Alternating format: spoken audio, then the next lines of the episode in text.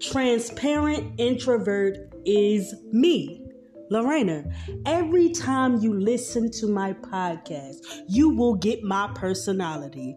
I am set it off meets waiting to exhale with a dab of Love Jones with a covering of the preacher's wife. Yes, I am human, I'm a female, I'm an introvert, and I'm a Christian. So you never know what you might hear. Each time you turn it on, you might hear something educational. I might be in my feelings. It might be a story time. You never know. Just tune in. Transparent introvert. That is me. I'm an introvert.